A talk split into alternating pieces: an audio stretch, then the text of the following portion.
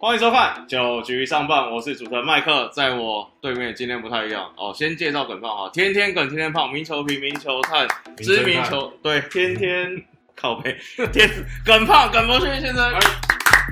第二位隆重介绍，本节目九局上半第一次邀请到特别来宾，球评最怕的主播，听声音会让你耳朵怀孕，A K A 这个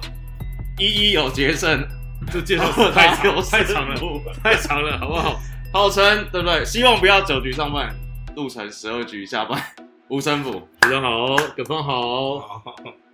怎么这么尴尬的一个？对，我觉得你的介绍时代跟延长赛差不多长。好了，那个既然讲到延长赛，我们一开始先聊一个这个昨天算跨越大战，然后最近中华职棒连续出现了好几场这种。就是也不知道该怎么去播的，或者说该怎么看，球评看的累，球员打的累，教练心累。那有一场这个富邦卫权啊，那刚好是这个夫妇播的嘛，号称应该是全世界比红一中更痛苦的男人，就是当天在播球的主播跟球评。你先讲一下那场延长赛了，你没有人出局，三垒有人打不回来，那时候你在播报的时候，没有，我我是觉得那场比赛对两队好像都有一些还不错的机会，但是。就这样嘛，就是棒球比赛，就是打到最后，你不知道到底会发生什么事情。然后不管是不光不管是卫权，好像都是缺那个临门一脚。然后感觉上两队也都有一些呃技能的战术，希望能够执行，但是最后也都没有执行的那么到位，所以也导致了最后打到了第十一局，最后是卫权赢球。不行，这不是我们要听。我以为他说他 case 拿出来球棒 上去代打。哎，耿胖，你这种球员呢，这种这种差临门一脚，或者说屡攻不下那种休息室，到底？我觉得这个这个还好啊，就像我们也曾经蛮累没出去守下来过嘛。你说你现在在 YouTube 点阅数最高的影片，我说这这难免总是一年的一整场比呃一整季的比赛，难免会遇到一次啊。就像昨天同意也是啊，就差这么临门一脚，就一踹又打到门柱又弹出来。对啊，但那场那个刚才说的这个魏权曝光这场算是差了临门好几脚，这个听牌听了五张牌，然后这边天听干一直摸一直摸啊，还是摸不到那种感觉。好，因为今天这个有名球评、名主播，那我们就要进行一个比较特别的单元，叫做我就问的单元了。那我列了几题题目，那你们两个就轮流回答了。那我就当成是乡民代表就好了，好不好？第一题要先从轻松的来吗？轻松来，好。我就问，下半季全垒打王会是谁？依照就是上半季的后半段，乐天这种已经锐不可挡的攻击气势的话，我觉得朱玉成的机会是蛮大的。但是乐天的攻击气势现在已经被疫苗阻挡了下来。打得正顺的时候去打疫苗，这是一个什么样的操作？这其实可能就是球团攸关球员的选手是球团重要的支持，所以绝对不能。承受任何一丝输赢先放一边，先打疫苗再说。输赢是总教练的事情，跟球员没有关系。好，所以你好，关什么？朱玉贤，是不是？对。那耿胖，你觉得？我我我本来也是想，大概以现在这种情形是朱玉贤。不过我觉得高国辉其实，在呃下半季其实也打了蛮多的这种关键的全垒打。我其实也蛮看好国辉的，尤其你看到，其实近期整个富邦的打线其实越来越顺畅，那包含。我觉得中诚佑，中诚佑有跟刚好跟这个高国辉也是同学嘛，因为我们都是同届的，相信这边对应该也是给他会持续的稳定的一个出赛。我真的怀疑中诚佑有没有私下塞钱给你，因为好像几乎每一集都会提到这三个字。我同学啊，从不好也是要一路的慢慢的把它调整，讲到好为止啊。那你们知道现在下半季全垒打王是谁吗？目前应该是朱一贤吧？下半季的下半季，下半季不是朱一贤吗？我跟你讲是谁？是陈冠宇。陈冠，突然懂了，突然懂了一些什么？五只吗？还是六只？五五只，然后说我看着五只，五只，我们录到现在五只。哎，说你刚才讲是谁啊？高国辉了，高国辉，高国辉出一拳，好，记录记录下来。第二题，我就问，哦，这题比较尖锐一点，我就问你是吕派还是胡派？A K A 选吕燕青到底有没有放枪？谁要先回答？好，我先讲好了。我觉得啦，我觉得。选呃球团选秀是这样嘛？当下他碰到了一个状况跟资讯，嗯，他可能要做出当下最好的一个抉择。那当时其实为什么会选李文清？我相信一个原因就是因为胡志伟还没有那么确定，嗯他到底要不要参加这次的选秀会。所以中信那时候选的，我觉得也没有什么不对，就是只能做当下最好的一个选择啊。有没有放枪这件事情，我觉得现在看样本数还还有点太小了。就是现在他们各自也只投了三场比赛，包括说今年又碰到一个比较麻烦的情况是，去年大家都没有比赛，嗯或者说有没有办法就是这么快就适应国内环境，也是另外一个考验嘛。所以我觉得现在讲放量还有点早，然后我也觉得这这个事情可能可以再放久一点，我们再来看，可能是更正确的。也就是说，中信兄弟有赞助你今天来本期节目，没有没有没有，严正澄清没有。所以你觉得还好？你觉得就是？我觉得还可以再看一下，因为就是大家知道嘛，就是现在改成这种集中选秀会之后，嗯不管是呃新秀进来，或是旅外选手回来，其实你都要给他一点时间去适应。我觉得最最明显的例子是那时候俊秀嘛，刚回来的时候，陈俊秀很熟是不是？认识哦有段时间，对，反正狼狗回来的时候，啊金警徽啊，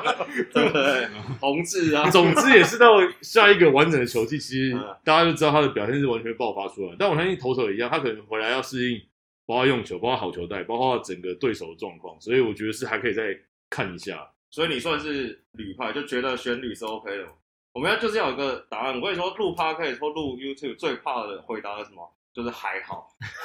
非黑即白的，对了非黑，即白一定要有个答案。对啊，那我只能说，就是按照那个当下嗯最好选的，所以我站在球团这边。还是吕嘛，对不对对？站在球站在场球场这边这这个重要的一句话啊。啊，更怕没有，我觉得没有啊，就是说，当然你选李彦青，我觉得对于中英兄弟现在还是一个，我觉得是正确的选择啦。那毕竟他选他的策略性不会看那么短，你也不会说期待李彦青我选进来下半季就是要帮我拿十胜，帮我拿七八胜的，就是说你还是在于这种看在比较长期培养嘛。那李彦青也算是他们刚以以前也提过，就是比较欠缺这种左投啊，尤其中职甚至整个全世界棒球里面，如果有左投左右来选两个人，我觉得大家都是一定先先选左投啦。对，那当然，我觉得这个这个是他们一个，就像刚刚生福讲的，在短期你可能也看不出一个马上有的结果，嗯那甚至球团也不是这么心急。那其实我觉得吕彦青前面几场投的，我觉得，我觉得个人觉得算还不错了。嗯毕竟说他在国外也没有像说胡志伟他们是上过大联盟，嗯，那可能你看到陈冠宇又是七八年的这一军的战力，对。那吕彦青在日本比较算是这种在在培育的这种感觉，嗯就是说近期都是在二军的一个表现。那回来中职一开始二军这样的表现，你说叫祝总整个兄弟球员不选他，其实也很难。第三题，第三题，我就问，因为其实这个旅外的这批投手，这四个投手回来嘛，那其实以现在目前账面上的成绩看，可能就是江少庆还 OK，其他的这个防御率可能都是在五五点二九、六点三、六点五九，其实账面上成绩看起来不是很好，但可能内容还 OK。这其实教练团啊，不管是洪一中总教练啊、龙猫总教练，其实大家都说，哎，对这个投手还算蛮有信心的、啊，都说哎问题不大，没问题。你们真的觉得这个旅外这四个投手真的没问题吗？选一个你们觉得就是可能会最担心哪一位投手这样？呃，如果以整体，因为刚提过嘛，李彦青是长期的嘛，嗯对，那你看到比如说像江少庆，其实第一场完了以后，嗯马上两场是调整的很快。嗯啊，胡志伟其实我觉得个人也觉得问题没有太大，就是对无论你控球、球威，而且昨天在第十二局，兵嗯总又又你干嘛？你怎么提到昨天不是打到今天早上那场比赛啊？哦对，今天今天对啊也是把它推出来 啊，也是说这种大概也是可能跟陈文文这种一样啊，啊前后随便反正你就要投，他就啊还还还就知道 就去就该上去了。对，就该上去。对，那我觉得看起来比较担心一点点的是啊陈冠宇这边啊，因为他也是算是比较呃，怎么讲呢？就是说阴柔派，就是说你，我觉得啊，因为他在日本还是大多也都是以牛棚的角色出赛，那等于说你等于说叫他一回来以后，必须在一个比较短的时间点去呃适应长局数的一个投球，甚至、呃先发的投球。那以前他可能是比较针对性的，可能上来我面对到几名左打，所以我发觉到几次可能他投球的一个策略，呃，他都是塞在右打者的内侧，嗯，跟投在左打者的外侧对，然后反而你看到几次上个礼拜我记得对中信兄弟的比赛，他想去尝试投在左打的内角，好像至少两个还是三个的触身球，嗯然后这种大角度需求一直提早都开掉。对对，所以就是说，这个变得说他整个投球的习惯跟懂整个投球的一个节奏，我觉得就变得说他必须在这么短的时间去改变，嗯就变成说他的优点会变得不见。所以我觉得这个会是比较担心，尤其在这几场，你看到每一场就三场的出赛嘛，对三场，三场都被都有挨轰嘛，那上一场又是两支，对，那看到就是左右打大概就是走在内角，而且好像现在以往我看到在日本比较多右打，可能这种二缝线啊、外角变速球啊，反而比较少见。嗯现在好像就是一直内角的滑球，然后这种卡特球来应变打者，对，所以这个我是会比较担心一点点，就是说他有没有办法在那么短的时间赶快，因为呃，乐天堂看起来下半季也是极力要争冠的球队嘛，要怎么样去弥补掉这个王一正留下来的一个空缺？嗯，我相信知道，我也会认同耿胖讲的，就是呃，乐天有争冠的压力，然后相较之下跟统一比起来，这样呃，应该说除了中信之外，其他队都还在争季后赛门票嘛。那中信有，所以刘元庆相较之下，他可以更有耐心一点。然后统一来讲的话，我觉得他先发人选是比乐天要来的多。那江浩信其实相对来讲，他的状况进入的更快，所以对乐天压力会比较大。那相对来讲，乐天压力大的话，陈冠宇压力相对就会更大一点，嗯因为他们先发的人选看起来是相对于统一是比较少，或者相对于富邦你说土头吗？还是本土投手的部分其实连加羊头也是吗？也是，因为他们也选择把一个羊头绑摆在后援嘛，对。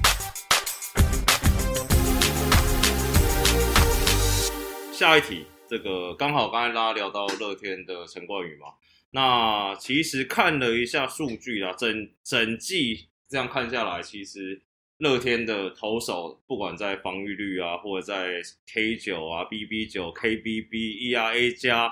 这个 H 九、HR 九，几乎全部都是能垫底的都垫底了，连魏权都还略胜一筹的感觉。那这一题就是，我就问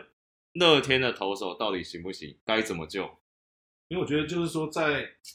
尤其在下半季一开始的时候，把这个陈宇勋从 closer 的位置七局，拉到前面来，我觉得这个多多少少，呃，你说心理不会受影响吗？我觉得嗯。我也不信，我就觉得说，对，可能陈宇勋投了这么多年 closer 的一个、呃位置，就是说你对他的信心有点动摇了。必须说，要不然如果你相信陈宇勋，你一定还是持续的把他放在 closer 的一个位置。啊，有时候这样子一个调动，我觉得就会让整个这样子轮替，变成说，呃，赖鸿成有时候要跟陈宇勋互相交替，看谁对。投第八，谁投第七嘛。看棒次，就整个这样下来，也让呃整个原先赖鸿成在上半季，我记得对，因为其实他们上半季以单纯看牛棚来说是还 OK 的，对。就豪进七，绕能八成，陈陈陈宇勋九，对，因为如果你看像包含，我觉得有多少也影响到这个浪城的一个投球。原本上半季其实在二左右的一个 ERA，嗯来到下半季也已经连续好几场看到都没有太稳定的一个嗯状况啊，这个防御甚至都来到三以上。那甚至像刚提到的豪进，你把它摆在前面的时候，其实功能是说，呃，你要他投长短都可以。嗯，可以多多吃个对你，你，现在好像这个角色的人突然不见了，你也很难说，呃，叫可能你本来就觉得已经比较不稳定的陈宇勋或者赖鸿成，嗯，要分摊到一局以上的局数。不过豪进，因为至少他也是先发底的嘛，对，就是说你可能这种一局、两局、一局多，你你你比较好去调动，反而你把它放在一个第九局的位置，感觉就是死死的定在那边，嗯要等前面两个人投完的结果以后，你才能让豪进来衔接。所以有时候状况可能是来在前面，嗯，不一定会是在后面，所以这个多多少少也会影响到呃这样子的一个调度啊。所以我觉得整体的这样子轮动，又好像让呃整个牛棚的一个状况，然后包含先发投手在下半季不是这么理想。我我我自己的观察会觉得说，就是老老米狗乐天，包括前段时间他们好了这么长的一段时间，那战绩这么好，我觉得相对来说后面都是要付出一段代价。你说在那还债，最最直接的，我觉得啊就是在牛棚。所以为什么就是龙王教练一开始就有讲说，那这几年他们有考虑要把羊头放在牛棚的嗯，这个角色，可能也就是因为前几季的消耗，其实牛棚变得现在真的就是要在这种沉重负担情况下，相对来讲，今年就是有人要还债，所以上半季他们用了很多新的人选，但那毕竟这是一个尝试，所以还没办法说真的确定，就是说他们能够在一个完整赛季一整年都有这么好的表现。那下半季现在他们也还在摸索，但我觉得乐天的基调没有改变嘛，因为他们的打者相对来讲都还是很年轻，就基本上就是他受到多少伤害，啊想办法还回去。棒棒，那就是他们赢球的一个方程式嘛。对对对对，我丢五分，我打六分回来，我还是可以赢得一场比赛。这样是用上半季换球，今年换球，这个这个就有点没有办法照着原本计划走，他们的那种计划走。那这样刚好下一队下一题我们就聊统一了。那统一其实下半季现在到目前是算领先啊，你不能说独跑，因为其实差距有限，大概一两场的状况。那下半季看起来统一最大的改变就是至少一垒放吴杰瑞，三垒放林子豪，至少算固定出赛。那整体打线感觉串联性也还不错。那这一题就是我就问，是不是就该一三垒就让这个两个人来承担啊这些？老将们或者说学长，比如说像阿基斯啊、国庆，是不是应该就好好休息，准备打这个季后赛或者抢冠军赛出来？其实我自己的感觉就是，统一的规划应该也没有让他们真的就休息不打，因为一些失迷的朋友可能就是会很关心说，哎，为什么二军好像怎么还是看到一些学长们在比赛，就是有点卡到年轻人上来这个机会？但我觉得这就是他们的一个计划吧，他们大概就是认为说。还是要让这些资深的选手有一些固定上场的机会。他最重要就是当他们需要他的时候，他可能不是像一军每个礼拜就是需要他们呃打好打满四场五场都需要下去打，但是让他们一直在二军有保持出赛，就是为了说马上能够拉上一军的时候，那个比赛感觉还能够留住。所以去年他们就有点这种感觉，就是前面的可以先让年轻人去拼，但是到了球季的中后半段，当他们需要有这种学长上来压阵的时候，其实马上拉上来不会有太大的。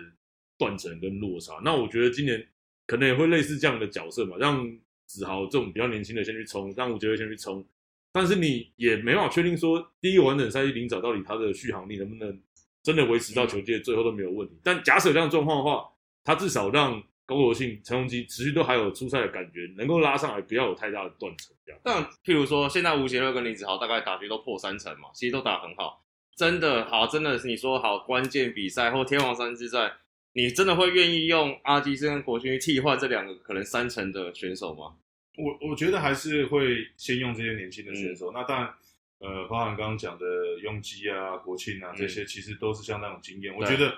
他们即便二军也不用打太多了，就是说那跟着一军随队，甚至就是不时的把他们以往的晚上去大鲁阁打一打。不用了，现在那个羽毛球发球机自己 自己打一打。我说，其实他们以他们的经验，就我觉得就是在队中是扮演不同的角色。我觉得就慢慢的把一些传承，包含像呃林子豪，你看现在正手三垒嘛，多多少少也是会遇到一些手背的状况。那我觉得这就是拥基要把他们的经验价值传承出来，就是传承给这些年轻选手。那那林总一直以来都是蛮会这种针对性，甚至这种数据上面的一些运用啊。那当然。你说把他们呃带在身边，还是有用得到的时候，包含像近近期，你看他可以常常在关键的时候也是出来做代打。我觉得这个就是呃，丙总一直以来也是跟这些选手一起打拼起来，所以也都相当了解他们的能力，了解他们的个性，甚至大家都很愿意一起一起为这球队付出。那尤其去年的冠军，你也看到，不只是说光靠着这些年轻的选手啊，那事实的时候，这些老将还是事实，对，还是四十的跳动。我觉得就是说。你要怎么去完整的运用这二十五个、二十六个名单的所有的选手？我觉得这个是丙总用的，我觉得呃，相对起来是运用的还蛮好的一个地方。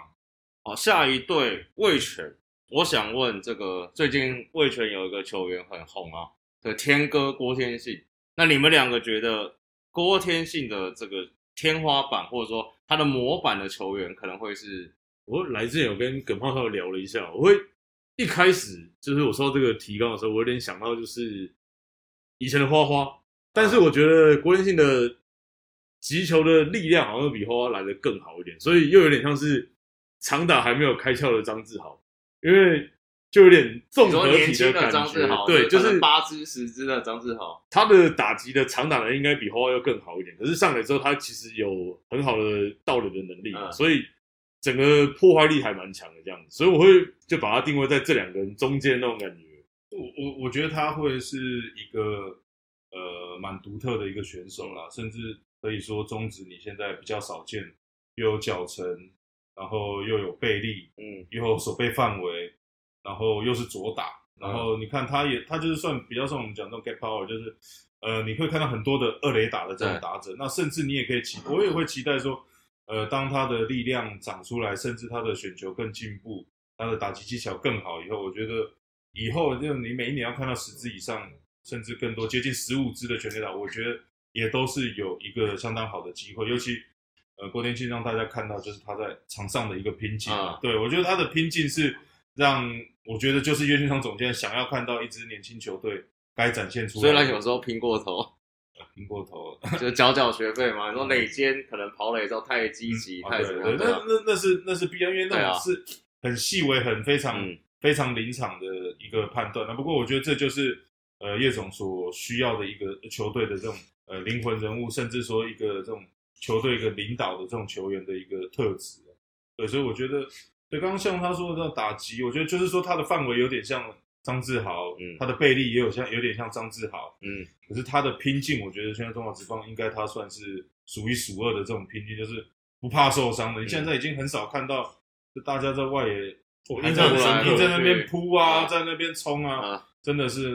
那那场跟富邦那个十一局那个，直接为了接杀，就是踩在那个牛棚的椅子上，那个、哦那个我看到真的很少看到。那个很对。我刚刚今年今天早上在博学的时候，这个啊。拼命三郎，啊。像以前的魏全龙和黄黄九龙，黄 这样这样爬到全垒打墙上啊，这摔啊可能肩膀都已经摔快要摔断了，还是在拼了，就是这种感觉。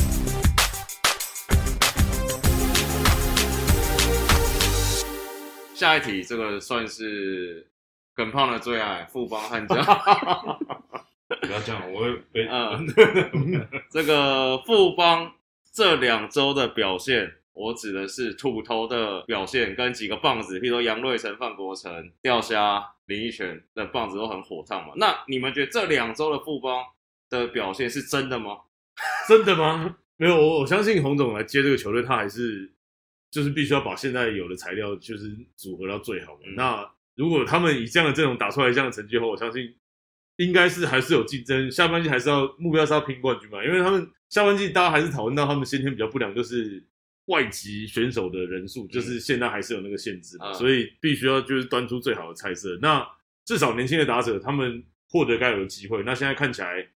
范国成一垒、杨惠成三垒这样的阵容固定下来之后，他们好像也都有还不错的发挥。然后林哲轩受伤回来之后，在第一棒，那其实他的拼劲也是一样，我觉得是有办法去感染到全队的。所以就是在一些细节上面，如果能够在更符合洪总的需求，有一些该进垒啊，或者该打的分数回来的话，嗯，应该会再更好，对吧、我我觉得呃，像富邦开季应该是五连败啊，没有记错。我觉得这这个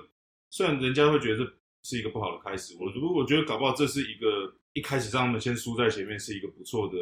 开始。怎么说？缴因为因，为因为就是说，经过了这五连败以后，尤其刚好好像是遇到一个周末，各输一轮啊，对，然后就是刚好遇到一个周末，也让他们整体，我相信该开的会也开了，该上去发条，对想该去想尽办法的事情也去想，因为你下礼拜再输，可能跟领先的已经差到七八场，等于说你这个下半季已经没戏唱了，对，所以啊，你可以看到整个下呃隔了下个礼拜以后，无论是打击投手，我觉得投手这边啊，第一你先看到江少庆的稳定嘛，嗯至少说有办法这种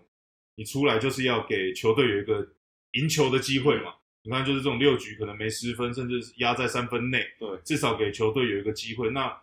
呃五连败，你看到大多都是投手先失分，就是富邦就是不断的拼命追赶啊。那现在好像有点反过来，打线在前面，的看刚提到哲轩嘛，哲轩的一个稳定的上垒。那我觉得棒次上面的调动啊，那包含原本让林奕泉去打第二棒，对，那现在把他往后排，排到中心第五嘛，对再排到后面去。那让王振堂在第二棒的情况下，其实有让他们有更多作战的空间了。因为以前都是想说把打击强大化，嗯，那可是好像这样的效果又在富邦呃下半季一开始的时候效果不是太好。嗯那讲到先前我们录也有讲到几个重要的人物嘛，国林、嗯，国辉。那国林伤愈归队以后，其实在第三棒这边呃很高的上垒率，甚至长打也都表现的相当好。那几个范国成，我在讲钟成用啊，对，又中又出来了，给他更多的一个 credit 那个上场的一个机会。对其实应该他的打击率也打回接近要三成的，对对对，打到一个三成的成绩，这也是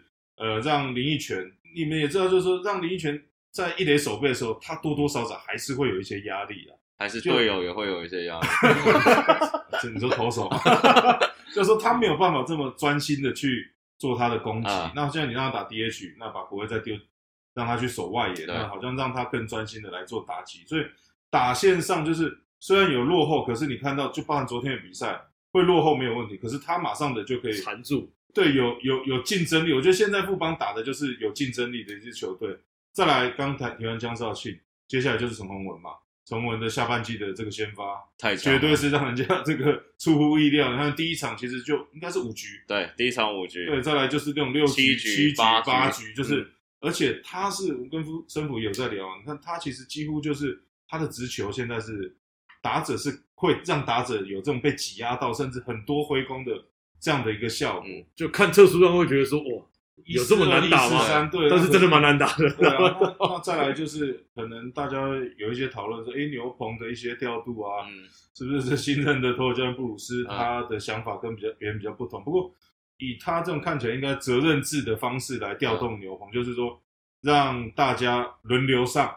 稳定的上，好像让他们每一次出赛都可以百分之百的一个又是一个传说中全员都是胜利组的调动对对对，就是说，就是说，就是大家不会去停顿太久，或者啊说，像我以前都投中败战的嘛，啊就是都是投这种五分以上的输球啊，输赢五分的，就是说你上去可能已经觉得啊，反正这个比赛已经无关紧要了。那好像对于这个年轻投手要这种激励或者要进步的这种感觉，会好像是经验值要慢慢的累积。可是你看，现在无论如何，那平手也叫他投了，对，领先一分呢、也是我们李建勋啊这些才第一年上来的投手就要去面对这样大场面，尤其有状况是不换的。你看以前我们这被打得很惨的时候，还会回头偷瞄一下牛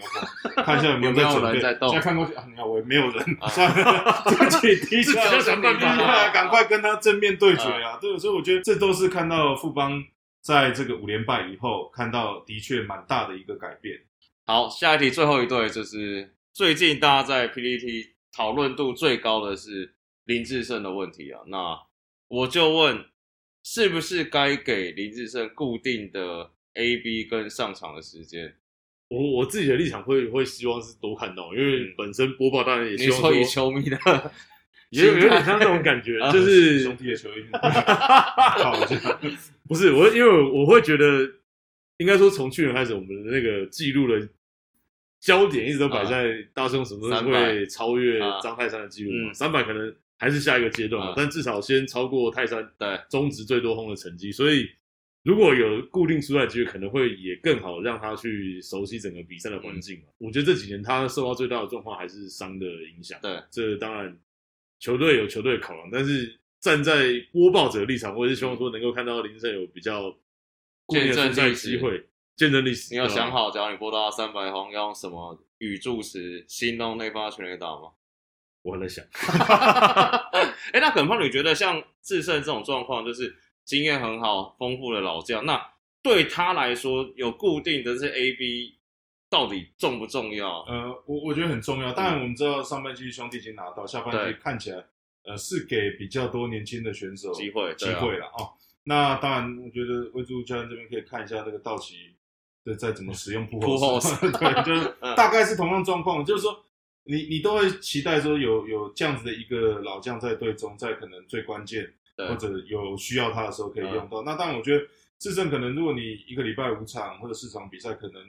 我觉得至少要给他一次的一个先发至两次啦，嗯就是说让他维持一个手感。那接下来就是呃尽可能的每场比赛，甚至、呃找一次代打机会。那有一天比赛就是让他完全的休息，嗯，那可以去跟一些球员聊一聊。我觉得就是说，对于你看到这美职很多这些不管扑后斯啊。或者这些 Kershaw 这些好的投手，啊。常常旁边也都是围绕着这些年轻的投手、或者打者嘛，你就是传承你的经验。对，那就是刚提到的，还是我觉得还是要维持手感啊，要不然很难说你一整个礼拜让自身打一个打席，那又是在最关键要代打的时候，啊。又又期待他要打出呃全垒打，就像你现在叫我去啊要投一百四，你也要给我一点时间准备对一点。时间准备。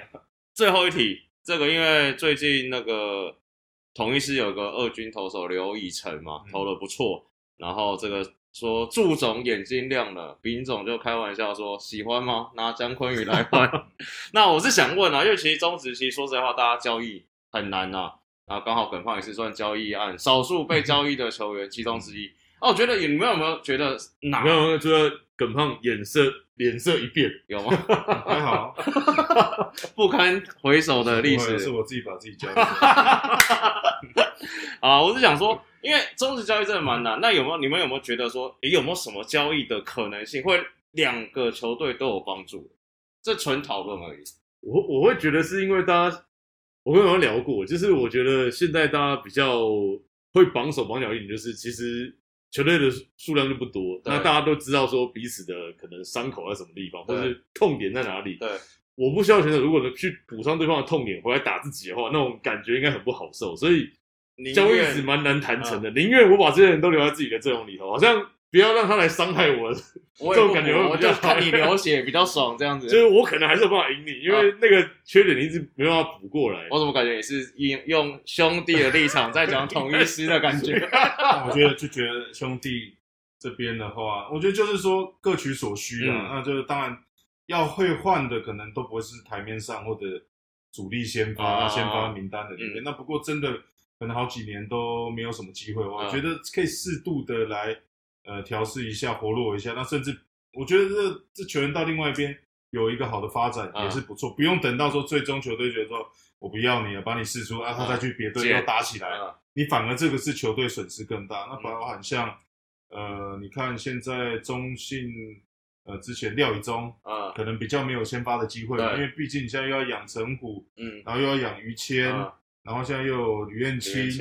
对，那如果像廖以中，那魏全缺先发嘛，对，就可以机会把他给这个魏全对对，看看他们有没有什么人嘛。那兄弟现在二垒其实也蛮有空缺，再把吴东龙放回来，蛮多的，觉得蛮可惜的。呃 这边看可不可以促成一种，反正这个都是另外一个话题，两边都待过嘛，至少说他打好了都比较不会伤了。不会痛，对啊，心中那不会痛。那像这个，你看统一其实外也是满满的嘛，对，像他们的呃，那三支就占对现在那个 张张伟胜，张伟胜，啊对张伟胜其实也都打得不错嘛。那如果你看哪一队比较缺缺外外野野，或者统一缺中继嘛，啊，那可能富邦如果这边中继是满出来的，哎，搞不好也有机会来做一些一些交易啊，一些调整。对我觉得都是对于呃这些选手比较好，因为你看到现在职棒现在各队里面这名单，大概应该你看起来应该每一队至少都有七十个左右的选手你说，韩二就含二军的整个系统里面对大概有七十个。嗯，可是你看一军现在登录是二十六还是二十八？二十六，二十六个嘛，对不对？嗯，所以七十个减掉二十六，你等于至少有40四个十个人是要在那边等机会的、哦。对，除非有第六队、第七队，嗯我觉得短期应该没有解。所以我觉得有机会的话，可以呃，这个反正现在各个的副领队都是可能球以前赖球探群主赖群主传一下 说，那个我不要家传到记者副领队的群主，不要传到记者那不要边。为什么要这样子？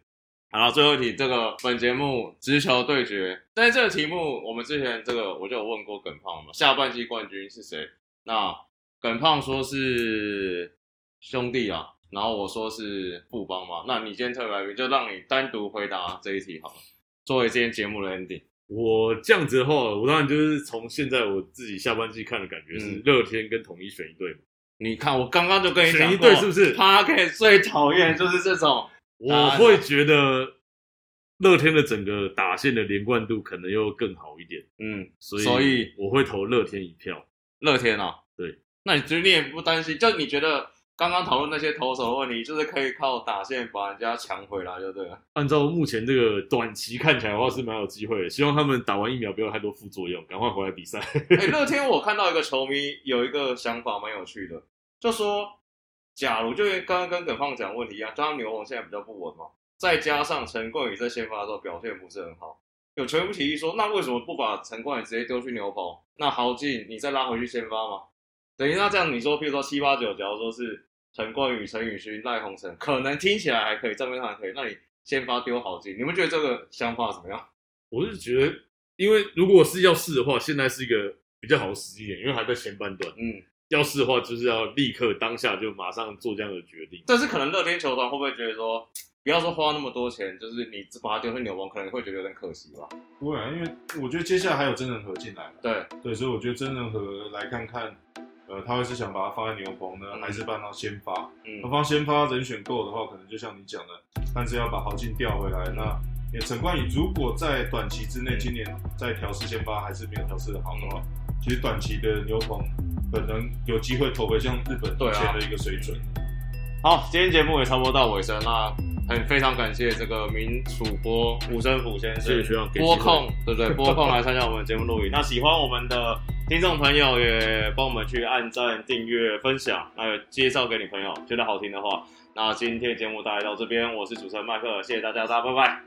拜拜。